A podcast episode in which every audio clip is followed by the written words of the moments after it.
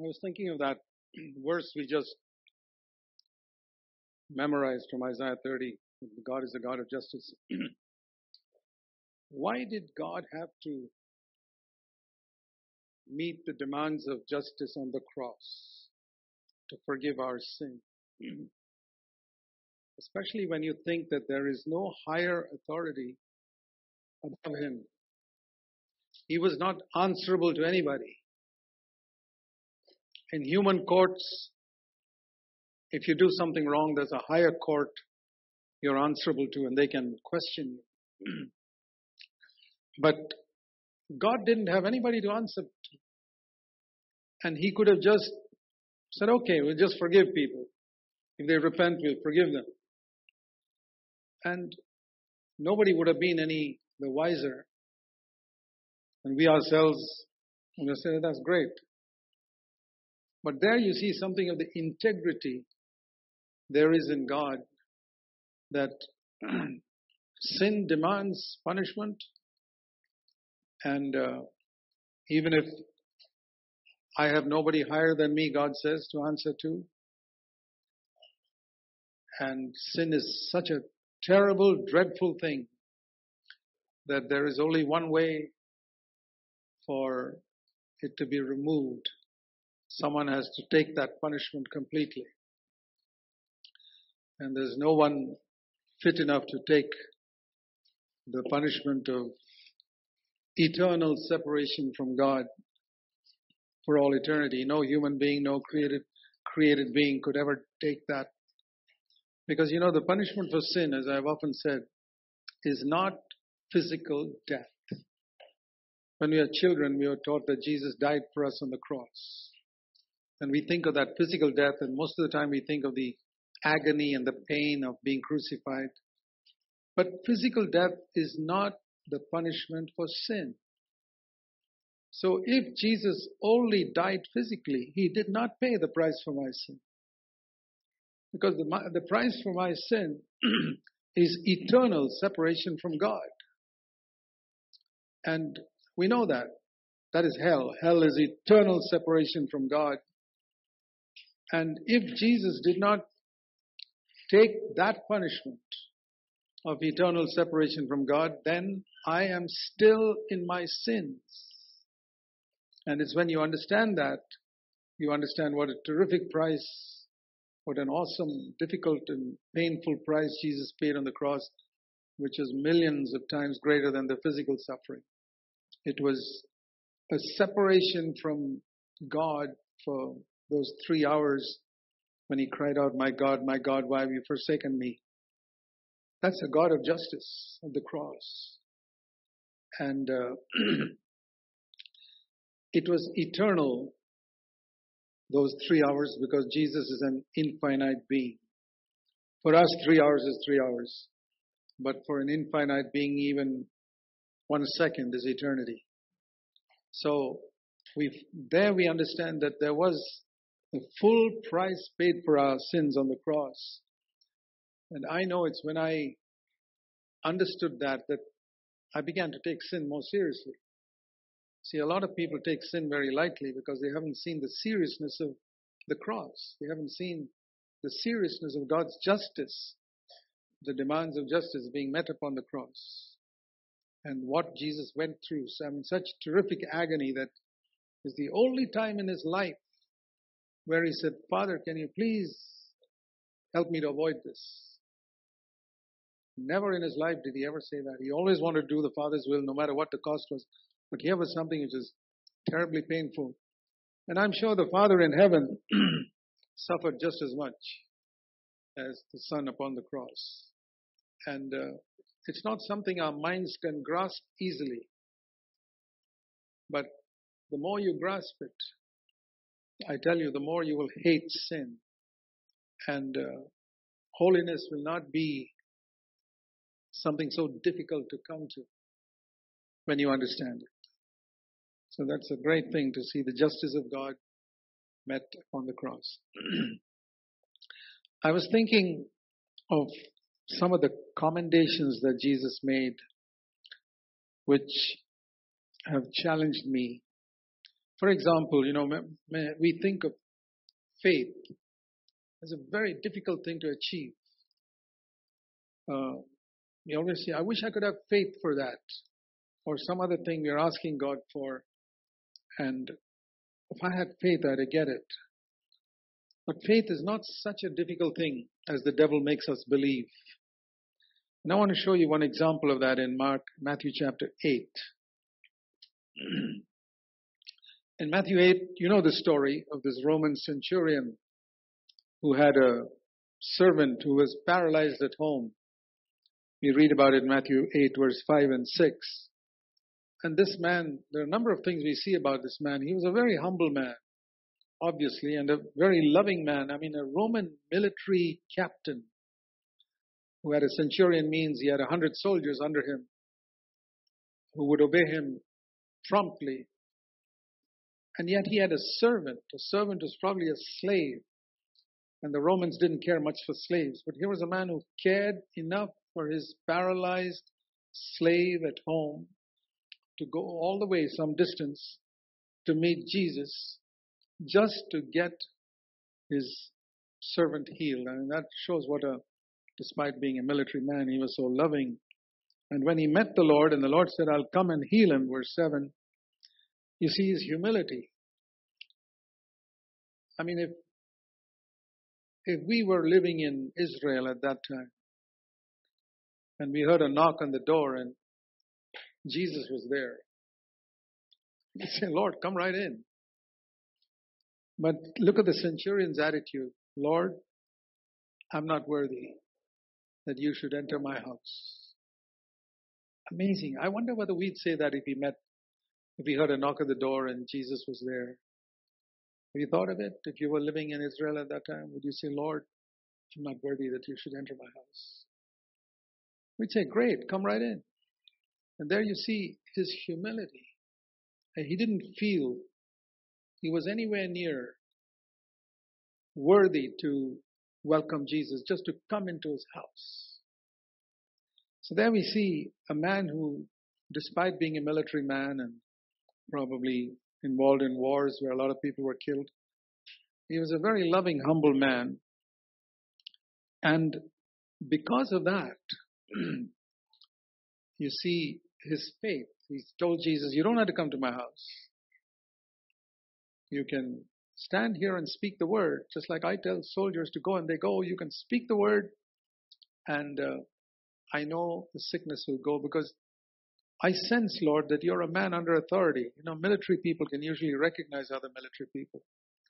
And he said, I don't know who this authority is over this man, but he seems there's something about the, his bearing which indicates that he's under some authority.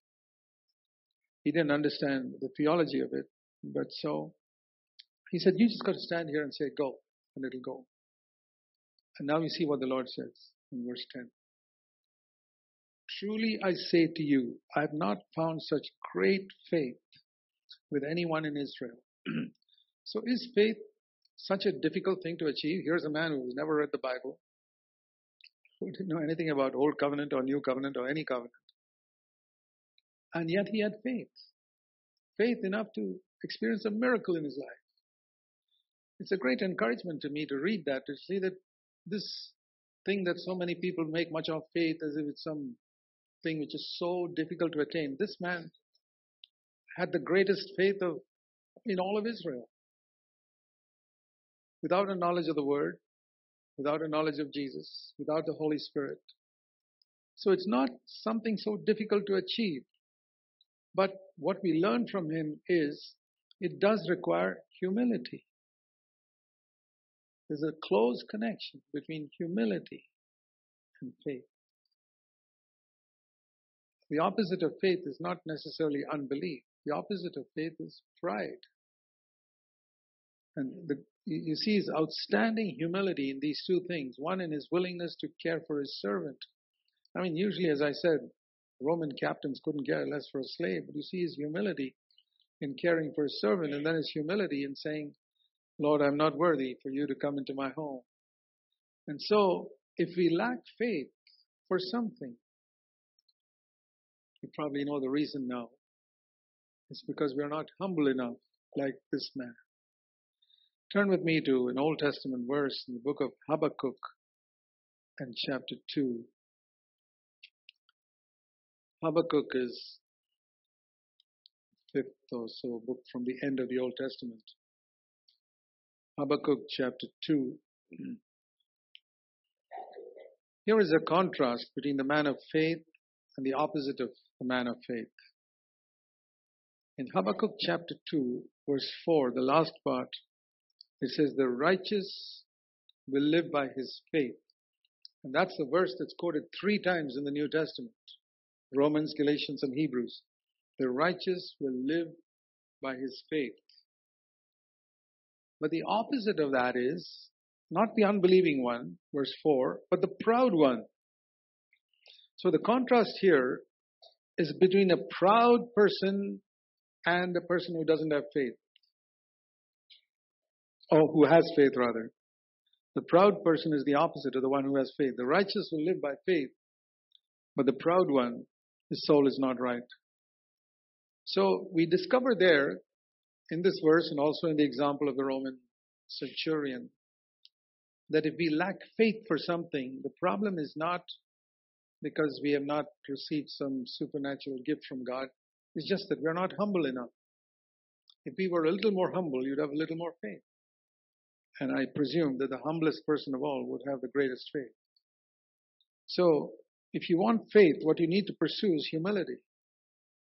And humility means to have low thoughts about ourselves and very exalted thought of Christ, and that we don't compare ourselves with each other favorably and uh, think of ourselves as more important than others. That's a constant temptation to think of ourselves as more important or more respectable than others or something like that. Or look down on other, another person for, for any reason, for his lack of education or lack of spirituality or just because he belongs to another community or is uncultured or a hundred and one things you can look down on people for. And there lies the reason for all the unbelief.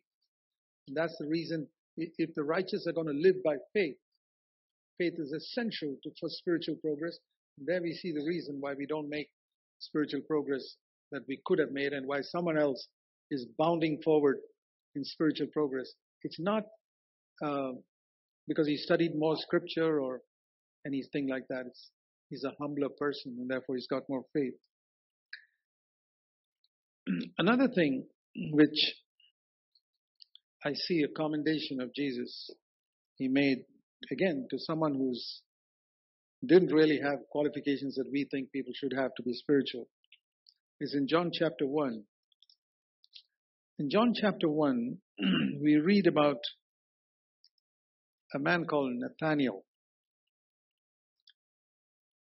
Philip, who was one of the disciples, had met with Jesus, and uh, in John 1:43, when Jesus went into Galilee, he met Philip and said to him, "Follow me," and he followed. And Philip was from Bethsaida. He immediately went and found Nathanael either a friend or a relative of his, and said to him, Hey, we've found the Messiah. We've found the man whom Moses and the law prophets spoke about is Jesus of Nazareth, the son of Joseph. And Nathaniel, who's a thoroughly unconverted person, he's not a Christian, he doesn't know anything about Jesus. His immediate reaction is, Can anything good come out of Nazareth? he Nazareth obviously had some type of bad reputation. I don't know why, but it's like a town that had a bad reputation. And it's interesting that God allowed his son to be born in such a town.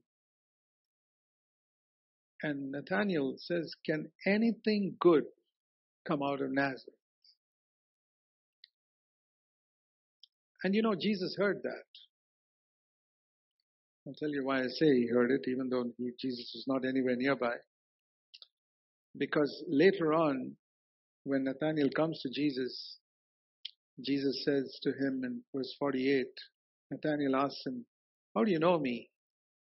He says, Before Philip called you, when you were under the fig tree, I saw you. That was supernatural, I don't know. Maybe in a mile away. Nathaniel was probably praying under the fig tree and the Holy Spirit showed that to Jesus and he said, I saw you. So I believe he obviously heard what Nathaniel had said, which may have been some distance away. Can anything good come out of Nazareth? And look at what Jesus says about him. It's one of the finest commendations of a man that Jesus gave. Here is a man, verse 47, in whom there is no deceit, no guile, no pretense, no hypocrisy. I've meditated on that many times and I've said, Lord, if you can say that about me every moment of my life, there is a man who is utterly sincere and upright. He's not perfect, but there's no hypocrisy in him. There's no pretense. There's no guile. There's no deceit. He's not pretending to be something he's not. If he feels that Nazareth is a useless place, he says so. He's quite open about it.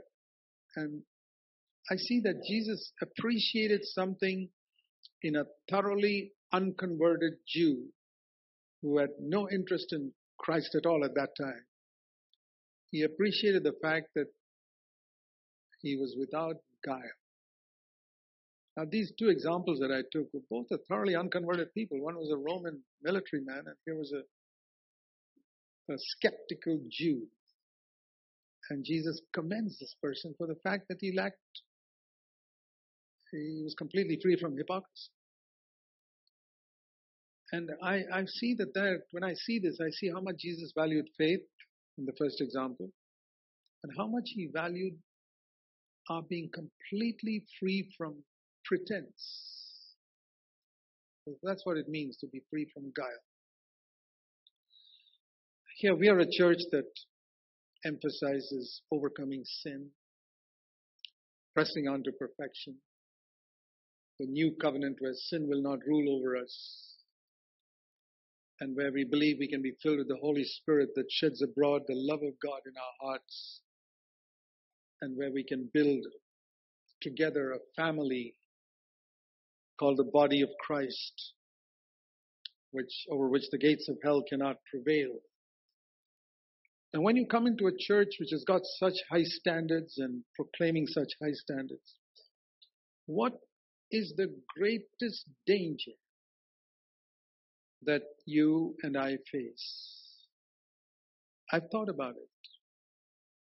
The greatest danger, I would say, is the danger of pretending to be more spiritual than you really are. Pretending to have a life that you don't have. Pretending to have a zeal for God which you really don't have. And that's why I say this commendation is so wonderful. If the Lord can look at you and me and say, there's a person who has no pretense. What you see is what you get. That's what he is. He is what you see. I've longed for that. I say, Lord, I always want to be like that. My life—it wasn't like that when I started my Christian life. You know, all of us, when we begin our Christian life, we have a, because we are young and immature, we have a desperate desire to impress. Just like little children. Little children have a great desire to impress. And spiritually, when we are babes, also we have desire to impress. And uh, I remember uh, listening to one of the messages I, I preached about 50 years ago. It's, I had a tape of it and I, it was at some big conference somewhere. And uh, I listened to it and I said, wow, I can't believe that's me. It was so obvious in what I was preaching there that I was, everything I said was right. But I could sense in it with the maturity I have now that the way I was speaking there nearly 50 years ago, I was obviously trying to impress people. And it's like that when we are young. And if we don't battle it, it's like a sickness. If you don't battle it and get rid of it, it'll continue with us and become worse and worse and worse. It's like any other sickness. If you don't deal with it radically, it just gets worse and worse and worse. So think of little children, how they desire to impress. That's true of us as young believers as well. And we have to battle it. And it'll hinder our spiritual progress if we don't battle it and get rid of it. The desire to give people the impression by the way I speak or whatever I share that I'm serious Christian. Beware of it. We must fight it and fight it and fight it. And uh, ask God to help us to be totally free from it and never be. And if you see the slightest trace of it coming up somewhere, that we judge ourselves severely. And it can come up, you know, and sometimes we're in conversation with somebody, and as we go away from there, the Lord says, You know why you said that? That was just to impress that person. That's all. I don't feel condemned about it. Lord, thank you for showing me that. I want to judge myself and cleanse myself. And each cleansing will make you more and more free from hypocrisy. It's not something you can do like that in a moment. But if we judge ourselves, we can cleanse us, cleanse ourselves. Pretense is like a huge onion. And if we keep peeling off layer by layer after layer, we can get to the center and eliminate pretense from our life completely. But only if you're serious about it. Remember what Jesus said in Matthew 5. Blessed are those who hunger and thirst for righteousness. They will be satisfied or they will be filled. So if we don't hunger and thirst for this righteousness, which is the life of Christ in us, we're never going to be get we're never going to get there. And the other thing which I've had on my heart today is to come into the life of Christ that we have constantly spoken of in this church and in all of our churches. There, I think of two things particularly which we have today, which they didn't have in the Old Covenant. They had the Word of God in the Old Covenant, and we have the Word of God today, though greater truths. And uh, they knew about the love of God in the Old Testament, and they had commandments. But they did not have the indwelling Holy Spirit. They only had the Holy Spirit upon them in the Old Testament. The Spirit came upon Samson, the Spirit came upon David, the Spirit came upon Saul. It was external. But now we have it inwardly. That's why in the Old Covenant, the rivers of living water could only flow from outside. Whereas Jesus said in John 7, from the innermost being, the rivers will flow. They had rivers in the Old Testament. When you think of day, I mean, Moses smiting the rock, it was rivers that flowed to satisfy the thirst of a million people, or two or three million people, and Moses was the instrument. But it was not from within. The Spirit came upon David and Samson, never cleaned up their inside, on the outside. But now, Jesus said, from his innermost being, the rivers will flow. So the Spirit of God comes in and does a great work within us, and that from there it flows out anything that flows out from the outside, which is merely external, is not really new covenant ministry. Uh, people have sometimes asked me, who listen to my messages on YouTube or somewhere, they say, Brother Zach, can we can we preach your messages? Can we take those points and preach it? I said, sure. If you first let it work inside you and become real in your life, then it'll flow from within. Then it's okay. Go right ahead. Otherwise, you'll be a hypocrite. You'll be having something in your head that you've read and memorized, and you'll be speaking it out, and it's not, it's not part of you. And it's not part of you. You're just making yourself a bigger hypocrite by speaking something which you've not really experienced or even long to experience. Not saying you've got to attain to that, but at least if you have a longing to attain to it, then you, you can certainly speak about it. Otherwise, you're a hypocrite and you will destroy yourself. So it must come from within. From within. The Holy Spirit works from within. So that's very, very important. It was not there in the Old Testament. And unfortunately, it's not there in a lot of Christendom today. A lot of Christendom today, it's external Christianity. It's clapping and shouting and uh, a lot of external things, and now they've got colored lights as well, all types of things. The whole thing's external. It's old covenant. It's not new, it's not this inner life of the new covenant. External life, you know that even the Pharisees had. Jesus told the Pharisees, you clean the outside of the cup. That was a commendation. He says the trouble is the inside of your cup is dirty, but the outside is clean.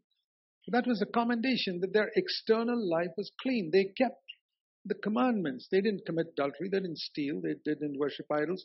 Their external life was clean. You know, what was lacking was in the inner life. And so, if we don't concentrate on that inner life, we're not really in the new covenant. Whatever, a better external life than many other churches means nothing. It just means a cleaner cup on the outside, and the inside could be just as dirty. So this is very, very important. The Holy Spirit working within us, filling us constantly on the inside. And the moment I sense I've slipped up somewhere and the inside, I got to immediately come to the Lord and ask the Lord to forgive me. There must be no delay there. And The uh, more wholehearted we are, the quicker we'll come to set matters right. As soon as you lost your temper with someone, you immediately apologize.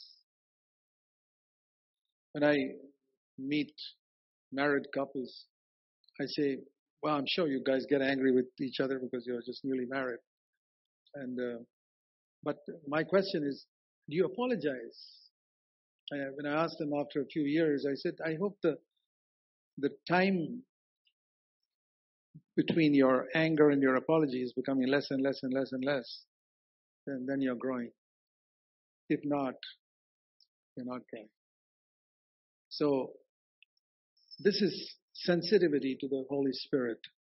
The other thing which was missing in the Old Testament, which is in the New Testament, I just mentioned two things. One is the Holy Spirit inwardly, and the other is taking up the cross. There was no cross in the Old Testament.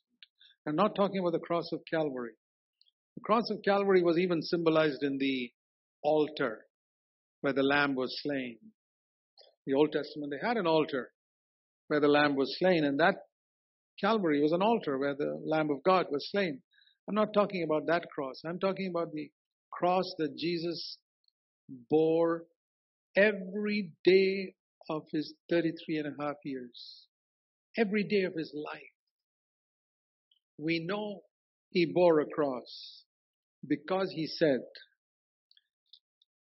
Luke 9 23. You know this verse, but think of the implication of it.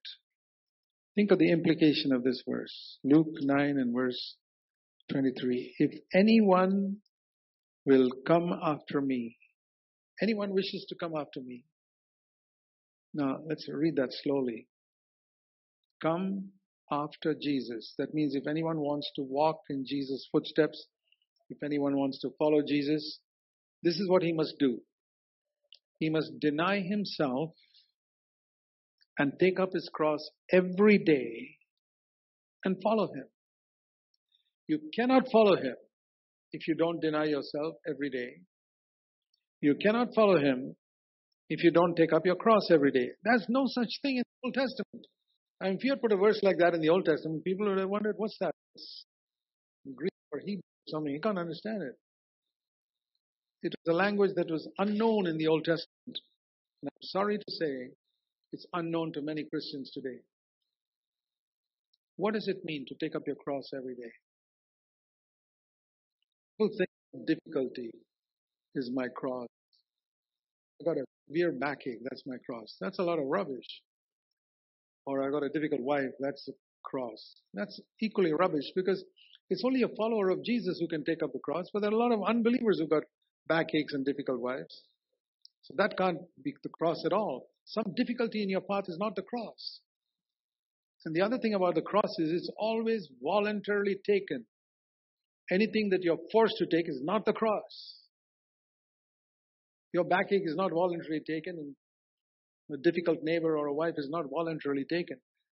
A cross is something you voluntarily choose, not forced upon you. So, it means that if I want to follow Jesus, I have to die to myself. That's the cross every day. So from that verse, I understand that Jesus died to himself every day. Otherwise, he couldn't possibly be asking me to follow him if he never walked this path himself. So that's the verse that shows me very clearly that Jesus took up the cross every day and denied himself every single day of his earthly life. That was the cross in his life, which most Christians have not seen. So nobody can even think of following Jesus if he's not going that way. There's so many people saying, follow, follow, I will follow anywhere, everywhere, I'll follow on. They don't have a clue. I remember the years when I sang it as a young Christian. I didn't even know what it meant. It's just a nice song to sing, shake your hips and sing, follow, follow, I will follow. A lot of Christianity is like that today. Superficial, shallow, empty. So, if you really want to be serious Christians, we need to allow the Holy Spirit to work within and must flow from the inside, from this innermost being. It, it won't be a river in the beginning. It may be just a little few drops, a trickle of water coming out. That's fine. But it must be from within. And if you work on it, work on it, one day I tell you, it'll become a river. And many rivers that can flow right from you in many, many directions. If you're faithful to let the Holy Spirit work on the inside, it's very simple. As I told you, faith is not such a complicated thing. A military, Roman military man who's never read the Bible could have faith more than anybody in Israel who read the Bible. And an unconverted Jew could be completely free from hypocrisy. Not perfect, but free from hypocrisy. Why can't you and I be free from hypocrisy then? Why can't you and I have faith if a Roman military man could have faith? Humility, that's the secret. So taking up the cross, I see that Jesus, every day of his life, he said no to himself and died to his own choice so that he might do the will of God. There was no other way to do the will of God. When Jesus came from heaven, we read there's something he took on which he never had in heaven. Turn with me to John chapter 6 and verse 38. In John 6:38 he says, "I have come from heaven not to do my own will." That's the cross. I often say John 6:38 is the one autobiography of Jesus. You know what an autobiography is? An autobiography is a biography a man writes about his own life. So this is the autobiography of the life of Jesus. He writes about his own life in one sentence. This is my life. From birth to death. Here is my biography. I never do my own will, but the will of my Father. That covers everything. If you say that Jesus came from heaven just to die for me on the cross, that's not a complete answer. Because that was just one of the hundreds of things that he did dying on the cross. I mean, it may be a very important thing, but that's not the only reason why he came. Because if he, that was the only reason why he came, well, he need not have lived that perfect life for 33 and a half years. But God wanted to show us not only uh, death on the cross, but also how God wants man to live. That's the other thing which many Christians haven't understood. That Jesus came not only to die for our sins, but to show us how God originally wanted Adam to live. And that was demonstrated for 33 and a half years. And that's our example. And the only way we can live that life is if we do what he did deny ourselves and take up the cross. And if you find that your daily life at home, particularly, is not becoming more Christ like, if your speech towards your husband or wife is not becoming more Christ like, more gracious, more gentle, more pure, you can be absolutely sure that you have not been gripped by the message of following in Jesus' footsteps. If you find your attitude to money is not becoming more like Christ's, if the way you look at women, men, look at women is not becoming more the way, more like the way Jesus would look at women, something is wrong. I'm not saying perfection. Is it becoming better? Are you progressing along this way? Or are you in the same old rut that you have been in for many, many years? It's not God's will. We must make progress. Just like we long for our children to grow physically, to grow intellectually, to grow in, in, their, in their academic studies in school. God also is a longing that we grow. We're not supposed to be the same state spiritually as we were one year ago when we came to this church, or five years ago when we came to this church. No, we're not supposed to be there. Just like you don't expect your child to be in the same grade three, four years after he's gone to school. So, this is the reason why progress is not there. People have not understood that I cannot make progress in the Christian life if I don't see the footsteps of Jesus, which is, I do not do my own will, John 6:38, but the will of my Father. Now, in heaven, Jesus could say, before he came to earth, I do my own will. Because it is the same as my Father's will. That's right. It's a correct statement. If in heaven, before he became a man, he said, You know what I do in heaven? I do my own will. Really, Lord? Yeah. What about your Father's will? It's the same as my Father's will. But the moment he came to earth, came this conflict. That's called temptation. So when it says Jesus was tempted in all points as we are, he was tempted to do his own will. He was tempted to not deny his will, but assert his will like we are. All sin is to do our own will. What did Eve do in the Garden of Eden? She did her own will. She denied the Father's will and did her own will. I want to do, I feel like eating this, I'm going to eat it. And that is what sin really is. She knew the commandment of God. So, no, I, I want to do what I feel like doing. And you ask yourself in the different situations you face in life and see if that is not true. That is what shows us the depth of sin. It's not just a question of avoiding certain dirty habits. The root of sin is doing my own will. It's when John the Baptist said that Jesus has come with an axe to the root of the tree. I would say the Old Testament was only like a pair of scissors that cut off the fruit. You know, a man commits murder, then you cut it off. Make sure he doesn't commit murder, or he's going to commit adultery, cut off that fruit as is about to come. But Jesus hit the root. And the root was, I want to do my own will. I want to do what pleases me. Once that root is hit, all these things are taken care of. I sometimes use the illustration of a person who gets sores in his body. And he, fortunately, there's some ointment, some doctor prescribes which takes care of it. But you get rid of it in one place, it comes in your other hand next day and in your legs or some other part of your body, and you got to keep applying this ointment all the time. Uh, that's what the law was, preventing this thing from bursting out and destroying man. But then somebody discovers an antibiotic. And an antibiotic, you don't rub on that sore. You take it inside, and it hits the root of the thing causing the sore. You don't need the ointment anymore. That's the meaning of being free from the law. The law was like an ointment that kept the sores in check. And you know, it says in the uh, New Testament how I'm free from the law. But you're free from the law only if you have taken the antibiotic of grace inside to deal with it inside. If I'm willing to take up the cross that puts my own will to death, then you don't need the law. But people who say they are free from the law, they haven't come under grace. They'll be with no covenant. A lot of Christians today are with no covenant.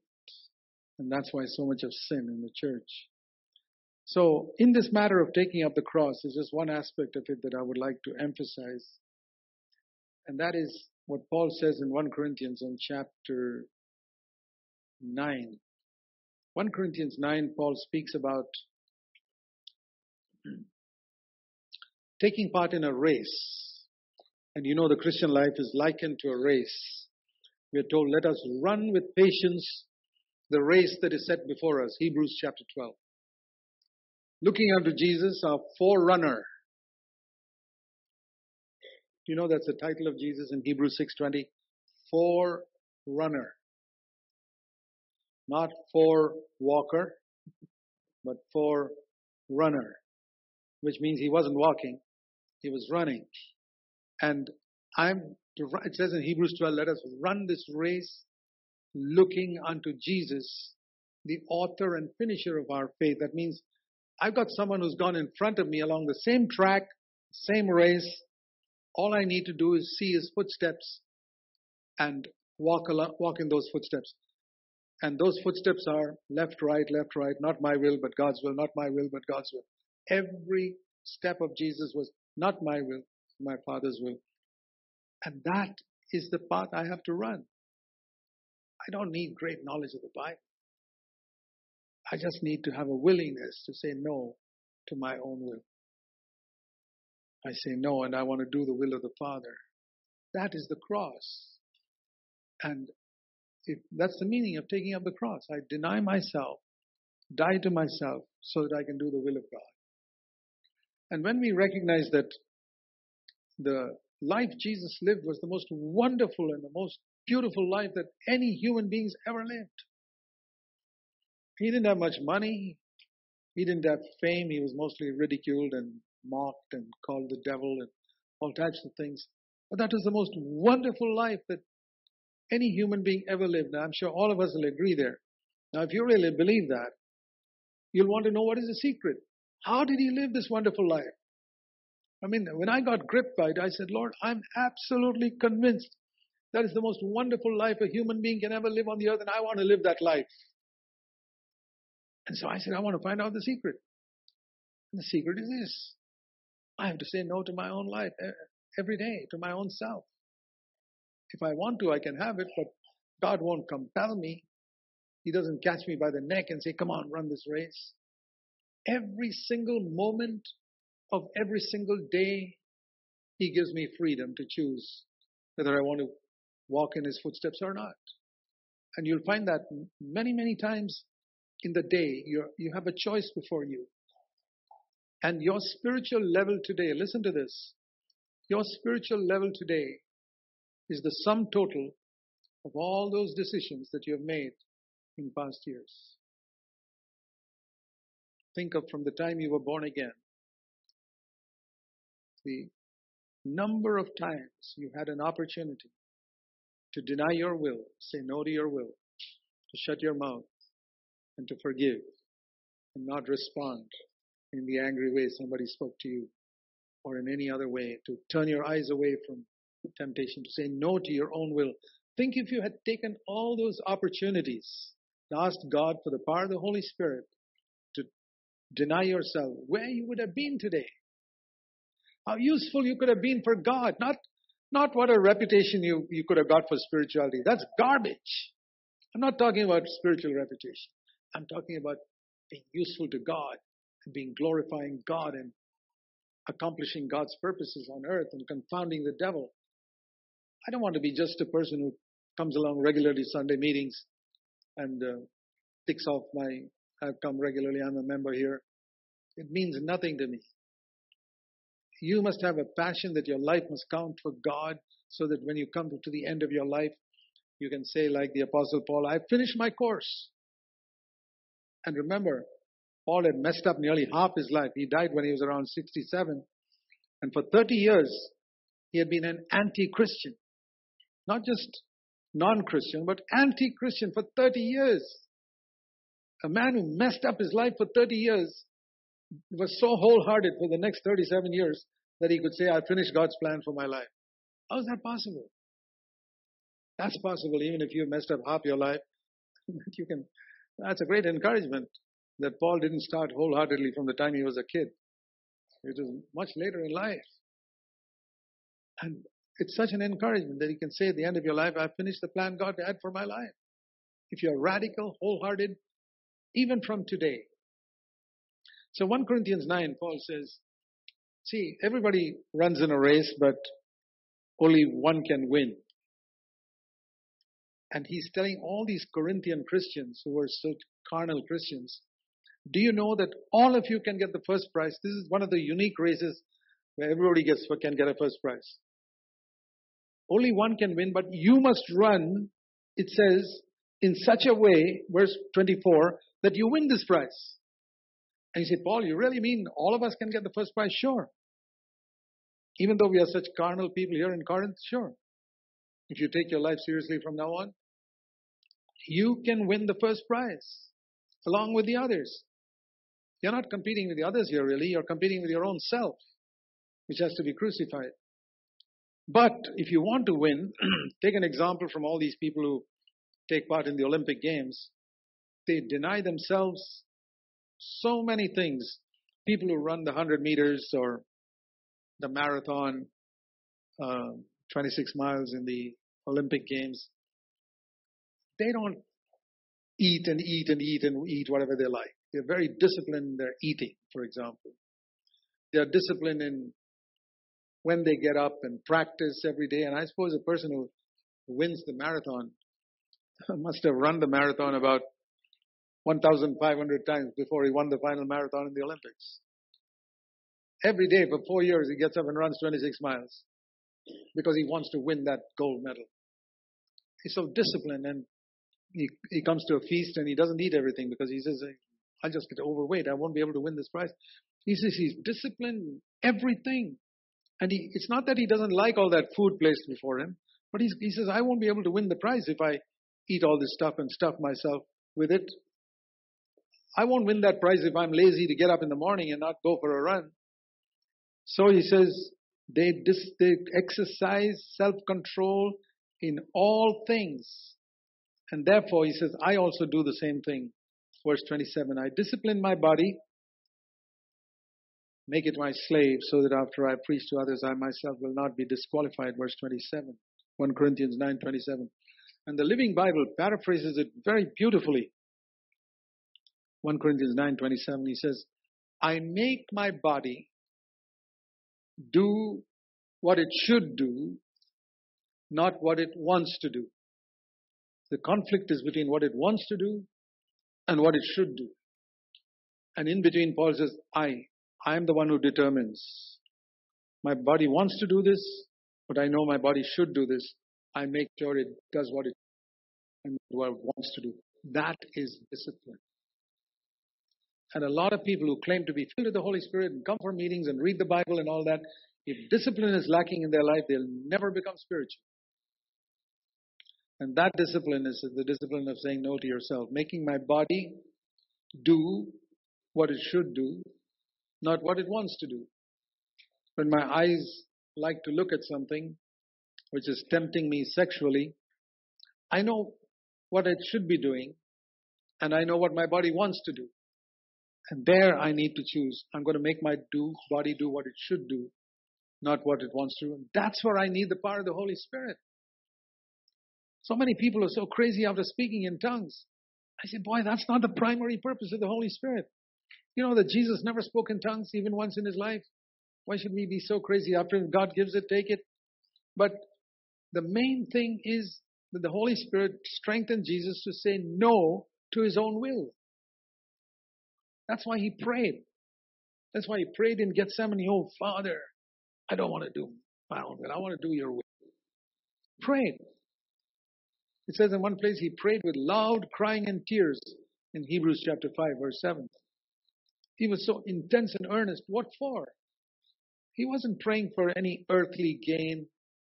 Lord, give me a chariot or something to make life easier. No, no, no. He was only praying that he'd never do his own will. He made his body do what it should do, not what it wants to do. And this is not so difficult if we, but we need to have an example, you know, that In the Old Testament, they didn't have an example. In Old Testament, it's full of exhortation, exhortation, exhortation. Thou shalt, thou shalt not, thou shalt, thou shalt not. But in the New Testament, all that is replaced with follow me. I like that. You know, it's like if you want to learn swimming and somebody explains on the blackboard, on a board here, how to move your hands and how you move your legs and say, okay, go jump in the river, everybody will drown. They're not going to learn swimming that way. But if he says, come with me, I'll show you, watch how I swim. That's much easier to learn. That's the difference between Old Covenant and New Covenant. In the Old Covenant, it was all explanation. It's all correct explanation, but it doesn't, nobody learns anything. But in the New Covenant, Jesus says, follow me. Follow me. Lord, did you deny yourself? You certainly did. Were you tempted exactly like me? The Holy Spirit says, exactly like tempted to get angry, tempted with sexual lust, tempted with to love money, name it. He was tempted like you. Do you know the devil even tempted him to commit suicide? Jump from the roof of the temple. What's that? It's temptation to suicide. He said, no. There was no temptation that any man faced that Jesus did not face. Hebrews 4.15 says, he was tempted in all points as we are, but he did not sin. In other words, he just said, Father, please help me that I never do my own will. I never let my body do what it wants to do, but what it should do in everything. So I want to say to you, my dear brothers and sisters, this is impossible without the power of the Holy Spirit, but with the power of the Holy Spirit, it is as possible for us as it was for Jesus Christ. This is the wonderful message of the new covenant. And if we are gripped by it, we have found the secret. And it will make our fellowship with each other also glorious. Let's bow our heads and pray. Heavenly Father, as we bow before you, please help us not to forget the little things you have spoken to us this afternoon and let them make a deep impression on us according to our need. And remind us when we come to those crossroads in life to make the right choice, to seek for the power of your Spirit, to walk in Jesus' footsteps. Make this church a living, powerful church and testimony for you we know you don't care for numbers, but you care for quality. We pray there will be such quality here that you can approve of. It's like you said about Jesus, this is my beloved Son in whom I'm well pleased. That you can say about this church, this is my beloved church in whom I'm well pleased. Fulfill that, Lord, we pray. In Jesus' name, Amen.